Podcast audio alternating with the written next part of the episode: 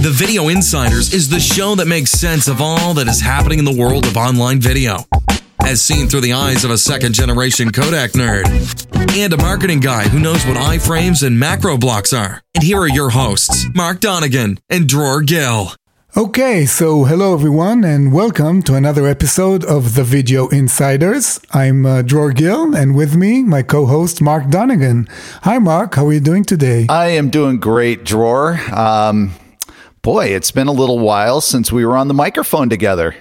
Yeah, our our uh, podcast was taken over by uh, Tamar Shoham and uh, and Aaron uh, last time. It was really great, and they've contributed so much to the video industry. Yes, yes, definitely. So go back one episode after you listen to this one, and listen to episode uh, fifty nine, Women in Video Technology, and I'm uh, sure you'll find it interesting. Uh, and uh, Mark, today is also going to be a great episode, right? I'm sure it about that. It is. It is. Yeah. So we've talked a little bit about this topic, but we're going to be hitting it from a from a different angle. And uh, so let's just jump in, Dror. What do you say? Sure. Let's go. Yeah, let's go. Well, I'm uh, very happy to welcome Alex Liu from NETINT. And uh, Alex, welcome to the Video Insiders. Hi, Mark. Hi, Joe. So I'm Alex Liu. I'm the co-founder and the COO of NETINT Technologies. Well, it's uh, it's really great to have you, and you know, let's just jump in. Um, tell us uh, who NETINT is. Maybe not everyone's familiar, and uh, you know, what's the what's the story? Um, how how did the company come to be? And you know, give us the inside scoop. NETINT is a startup based on uh, Vancouver, Canada. We are designing the innovation, highly innovative uh, ASIC based video processing solutions for low latency video uh, transcoding that can operate on x86 and also ARM based servers. So using uh, solutions, we can realize a 10x of increase in encoding density and also a 20x of reduction on the carbon emissions compared to the CPU-based software solutions. So basically, you are building a chip for uh, video encoding that's kind of a co-processor to uh, to an ARM or, or x86 based server. Yes, yeah. So it is a ASIC based uh, video compression accelerator, which can working with all the x86 or ARM based servers. You've incorporated this into an NVMe form factor, and I think also an add-in card like you know, it's sort of a traditional three quarter height or half height add-in card is really interesting.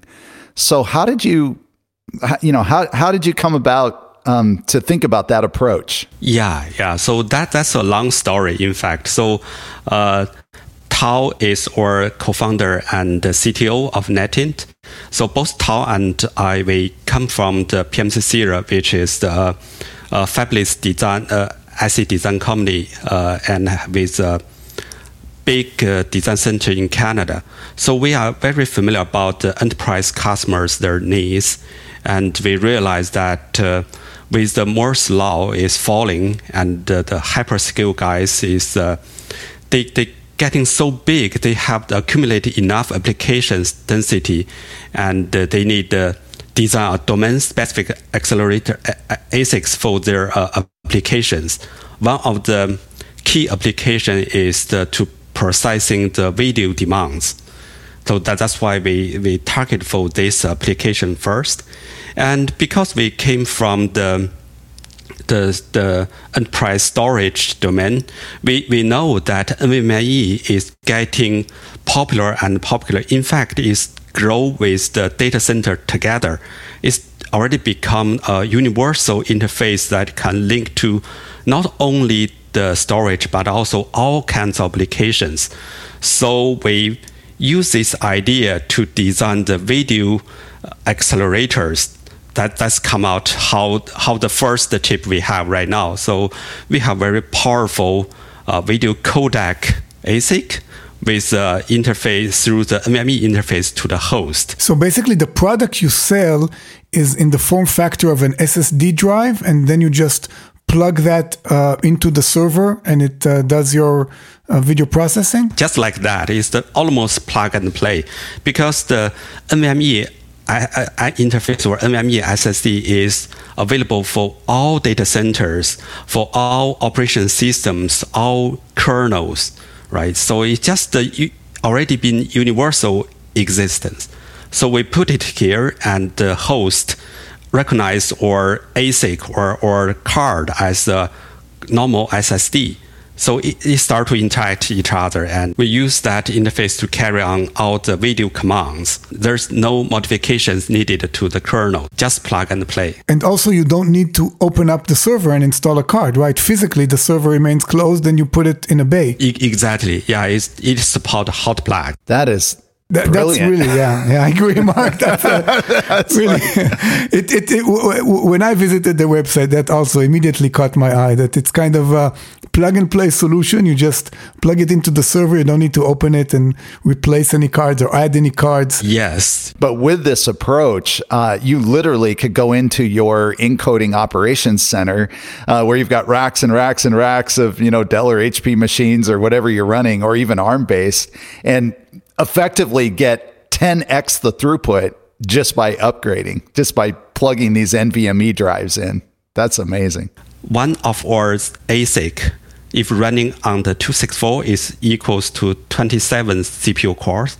If running uh, HEVC, is equals to 100 CPU cores. So let's see what happens when AV1 come out. And these are the two uh, codecs that you currently support, H.264 and HEVC? So for the current generation, we already massively deployed in the market. It supports AVC and HEVC. On each chip, we can support the 4K P60 and also it support 10-bit HDR or even Dolby Vision. We will announce very soon that we will support AV1 as well. That's going to get everyone's attention. Yeah. Yeah, definitely. So on the next generation, each chip will support four channels of 4K P60 AV1 10-bit encoding. Wow. So you're increasing capacity from one channel of 4K P60 to four channels of 4K P60, but capacity is increased even more because you can do this with AV1, which obviously is, is much heavier to encode than uh, than HEVC, right? We, we will also support some legacy codecs like AVC and HEVC as well. It, it will support 10-bit 8K-P60 per chip. Oh, 8, 8K-P60 for for AVC and HEVC? Yes. Ah, I see. Okay. And 8K-P60, okay, that's like four times 4K-P60 in terms of uh, number of pixels per second, right? Yes. Yeah. Yeah, that's that's really amazing. I mean, it's very difficult to get this kind of uh, uh, capacity in software encoding. Uh, we managed to get it for HEVC at Beamr when uh, we used the AMD EPYC uh, uh, chip, um, which has uh, 64 cores and 64 hyperthreads. Um, but doing it in a, in a single chip, which is obviously takes less power, right? You mentioned that the carbon footprint is is really significantly reduced when using a hardware solution. I really think the software way to to manage the encoding is not sustainable. Is economically is cannot sustainable, and also is the bring a lot of negative impact to the environment. Exactly. So it's not just a cost uh, issue. It's not just the benefit you get in the total cost of ownership, but it's also the impact on the environment for you know running so many CPUs and consuming that much electricity, etc. Exactly. And uh, when you compare the quality of those encodes to the software, um, is it compare? I mean, in software you have a lot of flexibility um, that you can change the quality. You can trade off the quality of the encoding uh, with uh, the uh, you know CPU consumption. You can have very high quality encodes that take a lot of CPU consumption, which in the open source codecs they call it uh, very slow or slow, and you can have uh, lower quality encodes that work faster in the, the fast, ultra fast uh, preset. So, where does the hardware uh, ASIC uh, solution fall in between uh, these two extremes? So, uh, traditionally, people think that, okay, the hardware encoding is so rigid that it can only do a few things, but it's not true anymore. Previously the, the ASIC is more from the consumer device, it's just do the simple job, right? But right now, the like our design is from the day one we target for the data center usage. So we, we are design a flexible solution that can working with software together. It's not only the software do the job, it, it can work with software together. Uh, for, for example, uh, we can do the heavy lifting of the encoding part, but in the same time, we can borrow the intelligent or let the software do the smart job. Like uh, we do the encoding part and software do the rate control or the video enhancement part, and then use that to control the detailed encoding process happening inside our chip. So in that way, we can do a wide range of the quality, like like you said, from the the, the live streaming contents to the high quality VOD, even broadcaster level of the contents. We, we can all do that.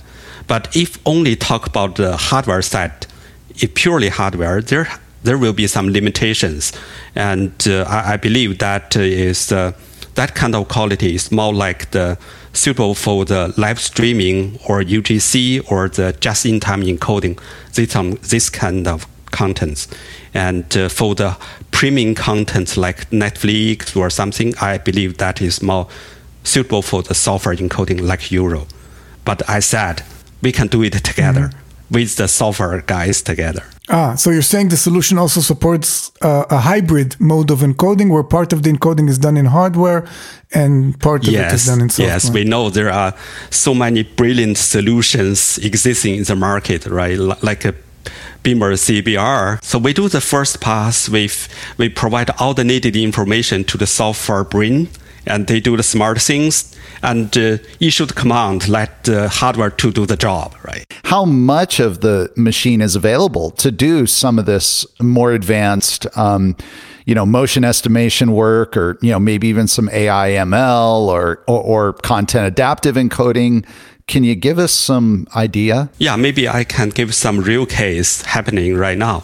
So one of our customer is designing a 2RU uh, server with uh, 20 of the T48 with hot plug unit and also four of the full chips version inside. So a 2RU server, which have contains 36 of our chip in total, which can run 20, no, it can run 288 channels of 1080p 30 video transcoding in the same time concurrently, and the CPU usage is less than 50%. So you have a, a huge amount of CPU cycles. You can do whatever you want, like the video enhancement or the rate control or some other AI stuff. And is this a classic x86 based architecture or is it ARM? Uh, it's uh, x86, but the same thing happens for the ARM as well. So, and now this is HEVC or AVC, or is it only AVC? It doesn't matter. AVC or HEVC yeah, is the same performance. Yeah, because yeah. it's a it's an ASIC. Yeah, exactly. It's hardwired on the, on the silicon. Wow. And in this kind of configuration, do you run into any bandwidth issues on the bus because you need to feed all of this raw video into the server, right? So it can be processed. So our card is uh, have four channels of the PCIe uh, 3.0. So it's uh, if only when running full capacity, it only occupies one quarter of the bandwidth. But for our next generation chip, which will have the the support 8kp60, if the the host system running still running on the PCIe 3.0, that might be a limitation so for our next generation, we may upgrade to the PCIe 4.0. Yeah, because that's really a huge amount of data coming into each chip or each card. The, the primary market we, we focus on is uh, the hyperscale cloud service providers because they have the need for the high efficient solutions to meet their strict needs like high density, high quality, low TCO, and also a lot of advanced features like virtualization and uh, to support container, a, lot of those kind of stuff that uh, they they are the first one to recognize this this kind of needs, and uh, it happens naturally first in this kind of customer. It also from yeah from our uh, first from our customer engagements right now, it also shows like this. So it's interesting because I'm also um, thinking here, and maybe you can comment. Um, you know, these people increasingly are wanting to do content detection, and you know, in some cases, it might be for um, filtering out objectionable content. Uh, you know, on their platforms. Uh, so there's AI, ML. Are any of them I- integrating yet? I- you know, at the chip level, or using your APIs, even on the CPU, or is that still kind of a future? thing uh, that they're doing? Uh, with, our current generation products, we support all kinds of third-party integrations through the FFmpeg uh, architect. So customers are using us to do the video, traditional video transcoding or encoding. In the same time, they are using the raw video we uh, decoding for them. They do a lot of the video enhancement or AI analysis, video analytics such kind of things, and also feedback to our card to the following encoding.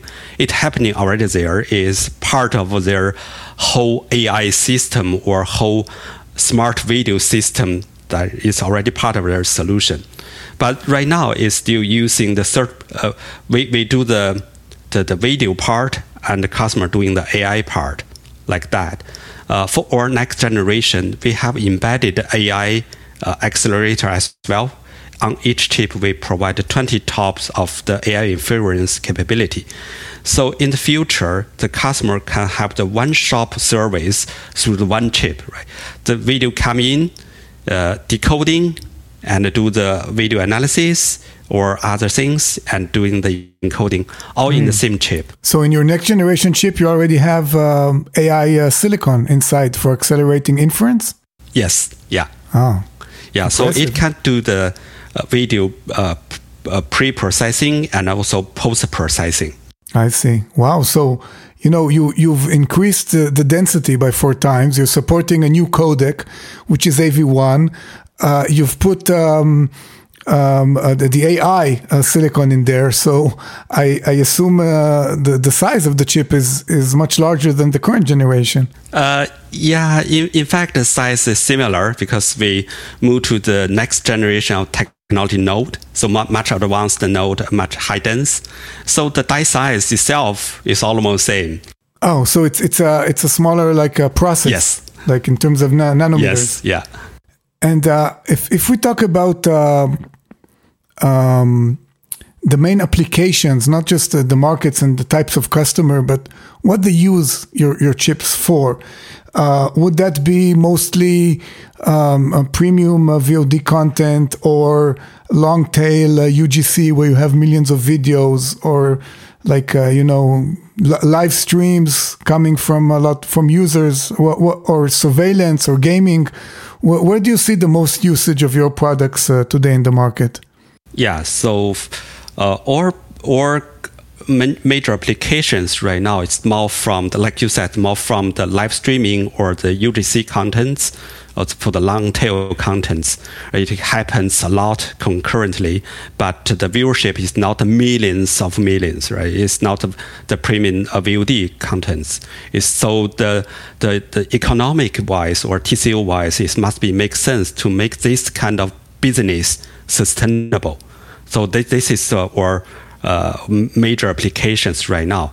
But there are some new applications. You also mentioned that the the gaming, the cloud gaming, is happening so fast. That is the uh, I would say that is the fastest growth market for us right now. Uh-huh. And and the um, the value proposition here when you're doing cloud gaming or uh, is, is this for, for PC or for mobile? So the cloud gaming is the hottest area that attract a lot of investors and talents. A lot of companies doing that. that.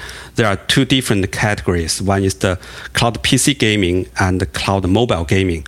Uh, from what we see here, or what's or customer engagements uh, for, from from that perspective, the cloud mobile gaming is the fastest growth area that we are facing. And it happens with some reasons, right? Because one of the reasons is to make the, the business model is the economically make sense or the, the, the, company can benefit from that. So one of our customers have both the cloud PC gaming platform and also cloud mobile gaming platform in the same time. And uh, right now, the cloud mobile gaming is the the, the growth the most fast. And and the the idea, I mean, is this for security, protecting the games from being downloaded and copied, or is it because uh, you have such a Android, for example, you have such a diverse client base that you have to uh, create and, and tweak the app running on the device for each uh, and every specific uh, version of the operating uh, system? What, what is the reason the the uh, really the uh, motivation of your customers to move from native gaming to, to cloud gaming? Oh, there are so many reasons, right? One is the Android uh, the system is so diverse. Right, so fragmented. many variants there, right? If, yeah, fragmented. So one, the, the, the gaming developer, they need to to compatible for hundreds of the different flavors Uh, that before release a, a gaming. But right now with, with the cloud gaming, yeah, no, it only one flavor is okay and it can reach to millions of the users immediately right? That, that is one thing. And also a lot of the gamings they are so advanced design that it require the, the, the state of art of the hardware. But it's not always available for the markets especially for some developing countries right? So how to reach those kind of customers? Mm-hmm. Right that through the cloud gaming method is the, the yeah. reasonable way, right? And also there are so many games like how to anti the cheating or those kind of stuff that is so difficult to control on the client side, mm-hmm. but it's much easier to do that on the cloud. That that is the thing we can see right now. But back to the the deep uh, strategic thinking of of the gaming companies I believe they have some bigger picture they want to they, they, they are thinking like the they are designing a metaverse, right? It's not a sing, single game they are, they, they are thinking about. They are talking about, thinking about, right? Everything linked together happening on the cloud and streaming the contents to you. And you see a totally different universe, right? They are thinking about that, that everything linked together mm-hmm. on the cloud gaming just one of them and one of the, mm-hmm. the earliest. So your gaming, your uh, uh, your video, of course, your apps. Um, everything is coming from the cloud. So this is interesting because this leads into a topic that uh, you know we're hearing a little bit about, especially with work from home, and that is uh, virtual desktop applications. So, are you getting pulled into any opportunities around virtual desktops? So, we have some uh, very exciting developments with some of the key customers on this field right now. So, the traditional virtual desktop using like a Citrix or those kind of ways is only usable for uh, specific applications and also on Premiere uh, setup is not suitable for the public cloud, right? But right now there's a trend that move, moving everything on the public cloud and provide the, the the, the, cloud desktop as a service, right? Everything happening on the cloud, you only get the everything streaming to your device, your cell phone, your TV, right? Whenever you go, you have a full set of the application you can run on the cloud. So one of our customer already have a very aggressive plan to deploy these uh, cloud desktop applications in this year. So one all, all our product is one of their essential parts for the whole system. Yeah, absolutely. Because yeah. it, latency, you know, you think gaming latency is important, but can you imagine trying to move a mouse and your, uh, you know, or a trackpad and your pointer is delayed by an extra, yeah, I don't know if it's 100 milliseconds or 200 milliseconds. I don't know exactly what that reference point is, but yeah, e- exactly. So. The, a lot of the desktops, uh, the, the cloud desktop service right now where they're using us doing the 1080p 60 and our latency is less than 10 milliseconds, right? So it can provide a very good uh, solid step to fully deploy this to a to a broader market. And the key is what you're what you're saying is is that these are deployed or going to de- be deployed over public clouds or even if it's a private cloud. The point is it's not an on-prem where there's a server that's running in in the closet next door. you know, it's it, it's on the cloud, which is amazing. and opens up tremendous opportunities. Yes, and the same thing as the cloud mobile gaming or cloud gaming. This kind of service, the cloud desktop service, also need to lower down their TCO as much as possible. Otherwise, it's a good initiative, but how you can sustain this kind of growth, right? Right, right. No, yeah. And in terms of latency, you're, you're saying uh, for cloud gaming, you can get down to 10 milliseconds of, of end-to-end latency using the hardware encoding?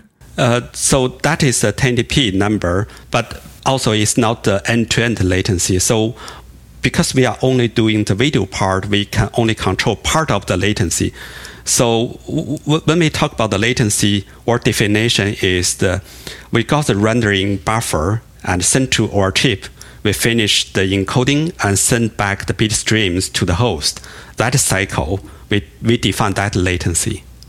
Mm-hmm. I see. So uh, latency of your encoding, actually. Yes, yeah.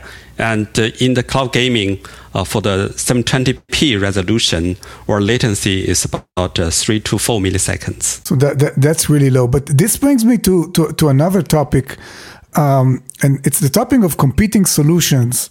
How do you show your customers the advantage of using your ASIC for encoding versus, let's say, rendering and encoding on a GPU? Or, or encoder compared to GPU or CPU, we can do much higher quality, the video quality, and also uh, slower uh, or, or much faster the latency, right? And and also uh, the, from the density wise, the CPU or GPU have only limited capability to, to the encoding. If you only do one or two streams, that, that's fine, right? But if you're talking about how about running 10 sessions or tens of sessions in one CPU or in one server setup, how can you catch up that kind of requirements? No, the GPU is not working at all. So you have to use the dedicated uh, the video encoder to do their professional job like us. When your chip is used for cloud gaming applications, the rendering the rendering of the game is done on a CPU or a GPU? Uh, on the GPU. And then they uh, send the, the rendering buffer to us, we encode and uh, send back. I see. So the GPU hardware encoder does not have enough capacity for um, encoding the number of streams that it can render. And also, in the same time, if you doing the uh, the heavy lifting rendering and also encoding in the same time, sometimes they can impact each other, especially on the um, on the encoding latency side, which is critical for the, the quality of the service or customer satisfaction. You cannot compromise that. When when customers look at ASIC solution, at hardware solutions compared to software, um, one of the things they look at is uh, is flexibility because in software you can do anything. Uh, you can uh, change the parameters, you can change algorithms, you can change, you know, search windows, um, motion vector resolution, whatever you want. You have a lot of flexibility in the software, and you can always change and innovate. Uh, whereas the ASIC is kind of a, you know, hard hard coded, hardwired um, solution. So um, when customers come to evaluate your solution versus the software, um, do you see flexibility being one of their main uh, considerations? Uh, it, it is of the uh, questions customers always raise. Uh, that, that's uh, I said before. So it, it's kind of best from the previous experience when they interacting with the consumer-based ASIC design. But uh, but when, when they dig into deeper with our design, they very soon they realize that we can provide similar flexibility compared to the, uh, the software, right? They, if they want to change the GOP structure, uh, insert IDR, or do whatever to control the, the encoding process, we can do the similar ways. Yeah, and, and I guess at a certain point, you know, when your video processing workflow is stable, um, there's a limit to the amount of changes that you want to make, right? You know, you know what you're using and how, and yeah, exactly. And and uh, one of the interesting thing is right. So we, we provide such a flexibility to improve or uh, design from time to time, right? So we're always updating our firmware to provide a better quality or better uh, service to our customer. But our customer, just like you said, once they select our product and confirmed one version works, they won't change. They don't want to change anything. They want it running forever without any issue. They don't want to change. Right, right. Sometimes, you know, psychologically, they want to have the option to change, even if they. Exactly. but they never will. They won't touch it again. Just put there, let it running. Yeah. No, it's, it's similar with open source. You know, some uh, a customer say, "Yeah, I, I, only want to use open source software because it's flexible. I can change it." And then you go look. Uh, did they ever change it? No, they didn't touch it. They just downloaded. It, it's not a story. It's it's happening right now.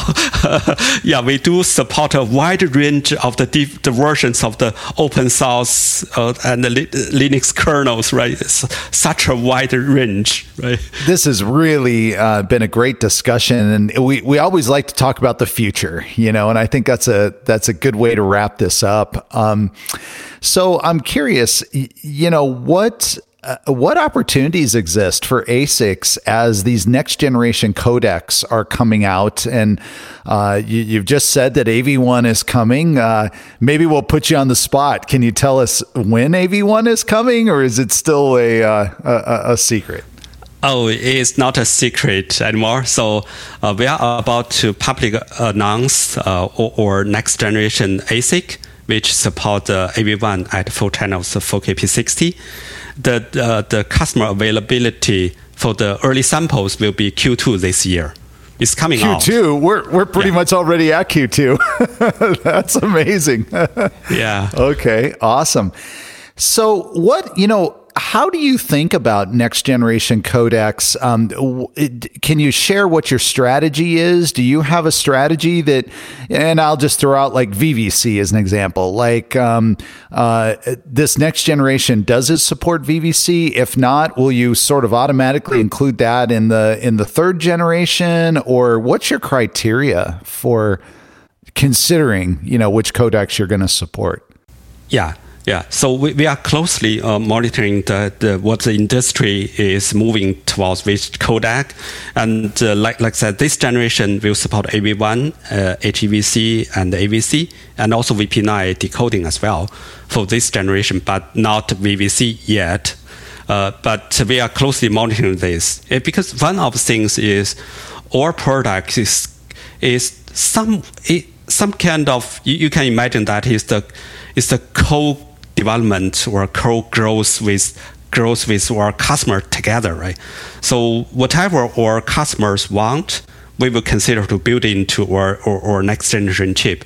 So VVC is a hot topic right now in some of our customers.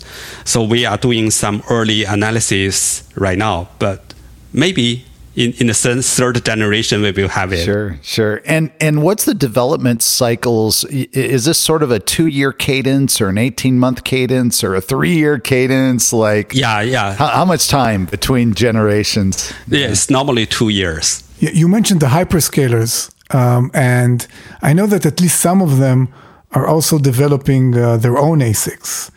Uh, so if, if you look at your competition, is it mainly from the internal developments of those hyperscalers or from other companies? I mean, you're a startup, but there are very large silicon companies. Uh, are they competing or even interested in this space? Yeah, it's an interesting topic. Yeah.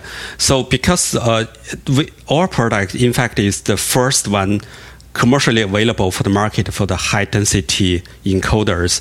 So we, we didn't see any true competitors right now, but we know there are some other companies, including including some big names, try to design similar chips. So in the future, we may be facing some uh, competitors, and some of the, the hyperscalers also have their plan to design their own ASIC chip. Normally, this kind of design is highly uh, customized design for their own needs. They won't provide to third parties to use. So that still leave us a lot of rooms to grow. And I imagine it also opens up the opportunity um, for you to even work with them uh, because I I, I can guess, and, and I'm just going off, you know, I know just for example, in the data center, AMD is a very close partner with Google. And you can only imagine that, you know, they're they're they're definitely co-designing their solutions. So um, does that also open up an opportunity for you to even come in and say, hey, you know, we already have we have this platform, like you know, let's work together to give you something that you need. Yes, I, I, I cannot uh, release the, the customer names, but uh, it is happening, like you said. Well, this is um, a, a, super exciting space, and, and it's just really a novel approach that that you took. And congratulations! Uh, the, the the company was founded uh, in um, 2015, correct? Yes. Yeah. So I mean, congratulations! In like not even six years to already be on the cusp of releasing your second generation ASIC Dror, that's I mean, Dror. you know this world much better yeah. than I do. That's yeah, like yeah. Th- this is this is an amazing achievement, isn't it? Yes, yes, definitely. And also in this uh, you know, space of video encoding where everybody is talking about software versus hardware, GPU, and uh, you know, Alex with his company NETINT come in with a um, a real ASIC based solution, extremely high density. And, you know, when I hear about the next generation that's coming up in, in Q2 with four channels of 4K P60 and AV1, I'm saying, wow, this, uh, this has got to be a, a, a, winner. Changer. Yeah, definitely. yeah. So, uh, again, congratulations, uh, Alex. Um, it's been really fascinating talking to you. I learned a lot uh, for sure. And I'd like to thank you for uh, coming on the Video Insiders. Yeah, thank you, George. Thank you, Mark. All right. Well, good day, everyone. And Dror, as we say, happy encoding. Happy encoding with software or hardware. Uh, that's right. Thanks for listening. Bye. Bye, everybody. Thank you for listening to the Video Insiders Podcast. If you'd like to appear on the show, just send an email to the video insiders at beamr.com. That's B E A M R.com with a brief description on what you're working on and why you think it's interesting for our audience. This podcast is sponsored by Beamr Imaging. The views expressed by guests are their own, and their appearance on the program does not imply an endorsement of them or any entity that they represent.